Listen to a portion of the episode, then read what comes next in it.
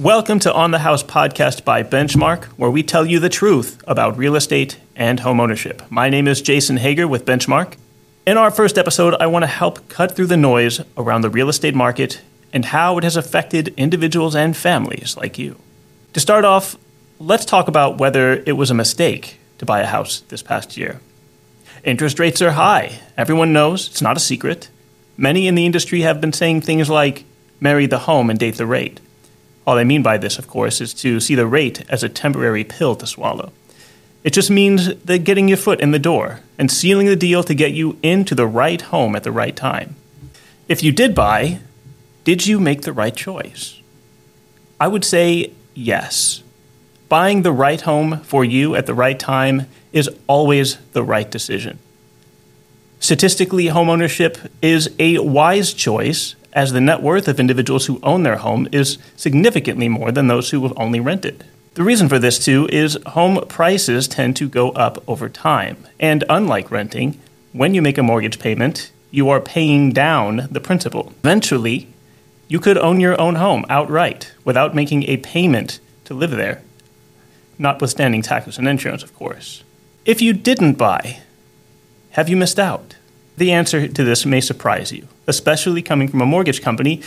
But if you decided not to buy while interest rates have been north of 7%, I have no doubt that you had a good reason. There's a saying, house poor. It's very real.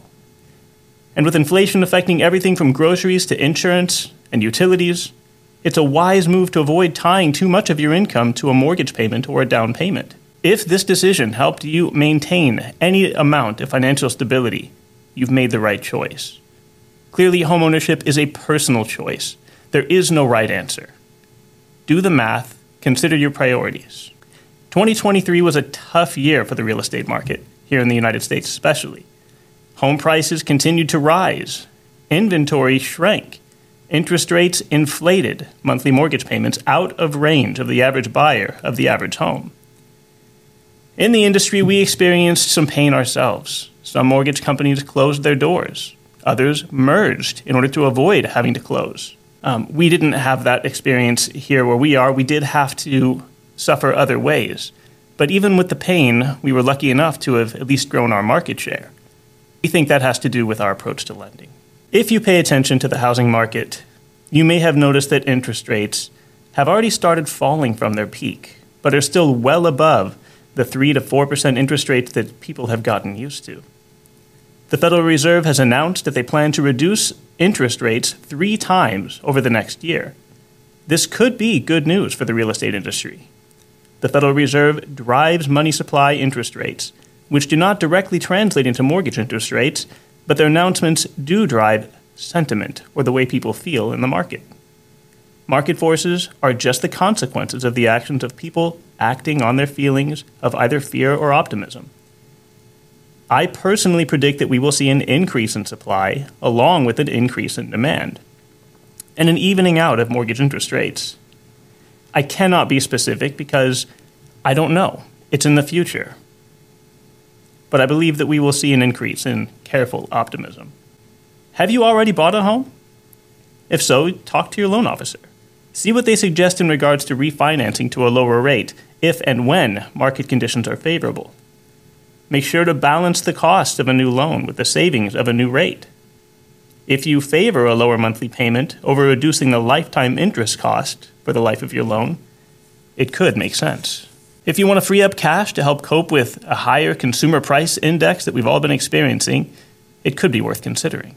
If you'd like to buy in the new year, one of the easiest ways to control your monthly payment is to come to the table with a larger down payment. For a conventional loan, many people don't know, but you could be approved with as little as 3% down for the right buyer. But again, it's about balancing priorities. A lower down payment could get you in the door faster, but it will also result in a higher monthly payment. Home ownership is a long game, and it's more important to go in with a plan with both eyes wide open than to rush in. Others have also made their own predictions for 2024. Bright MLS chief economist Lisa Sturtevant, PhD's forecast is for there to be 4.6 million sales of existing homes nationwide in 2024, which is about 500,000 more sales than in 2023, a 12.1% gain. Additionally, she predicts that this will increase to 5 to 5.2 million sales over the next 2 to 3 years. Redfin predicts that there will be 4.3 million sales in 2024, up 5% year over year. Business Insider predicts that home buyers can expect lower mortgage rates, higher home prices, and a lot more competition in 2024. According to Zillow, home prices are expected to be 40% higher compared to February 2020. The National Association of Realtors chief economist, Lawrence Yun, believes that the mortgage interest rates could remain around 7% for most of 2024, but could reach as low as 5.5% to 6% within two years. Zillow predicts that home values are projected to increase by 5.5% over the next year, which is slower than the 16.9% increase seen in 2021. On a personal note, I would like to say that an increase is still an increase home prices are not going down anytime soon. Despite the challenges, it's important not to be discouraged. Buying a house is a major decision, and it's crucial to weigh all factors. While the market has been challenging for the last 10 years or so, it's still possible to find a good deal if you're patient and have a clear understanding of your goals and situation. If you're considering buying a house in 2024, start preparing now. Save up for as big of a down payment as you can stomach. Maintain good credit and keep an eye out for opportunities. If you'd like, you can also talk to a benchmark loan officer who can provide guidance for your specific goals and circumstances. Remember, the best time to buy a house is when you're ready. Don't rush into buying a house because of market predictions. Instead, consider your financial situation, your housing needs, and your future plans. All of the resources for this episode can be found in the show notes at benchmark.us slash podcast. Thank you for listening to On the House podcast. Stay tuned for more updates and expert insights into the real estate market. If you have any questions or need advice, you can reach out to us at benchmark.us slash podcast. We're here to help guide you home. Thank you for tuning in to today's episode of On the House. We want to make sure you understand that the information provided in this podcast is for general informational purposes only. The content shared here is not intended to be financial, legal, or professional advice specific to your situation.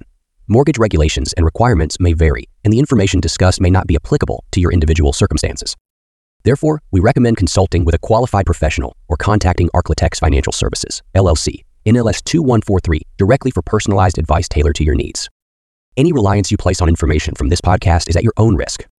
By listening to this podcast, you acknowledge and agree that Ark-La-Tex Financial Services, LLC MLS number 2143, its hosts and guests are not responsible for any losses, damages, or liabilities that may arise from your reliance on the information presented here. Thank you for your understanding and for choosing the On the House podcast.